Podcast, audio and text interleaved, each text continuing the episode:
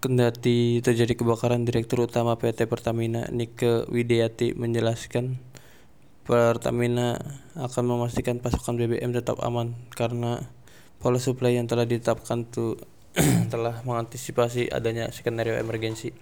Kami akan mengoptimalkan produk dari kilang lain sehingga tidak ada kendala di dalam suplai BBM karena sebetulnya processing plant yang utama tidak terdampak kebakaran hanya di daerah tangki saja. Kilang akan bisa beroperasi kembali ketika sudah melakukan pemadaman. Ujar Niki dalam keterangan tertulis.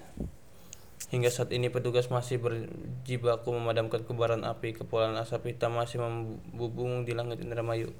Seribuan orang pun masih diungsikan di tiga lokasi nanti didatangkan perbantuan petugas damkar dari PT Pertamina Cilacap. Mungkin sekitar tiga harian bisa padam kalau melihat situasi, kata PLT Sekretaris.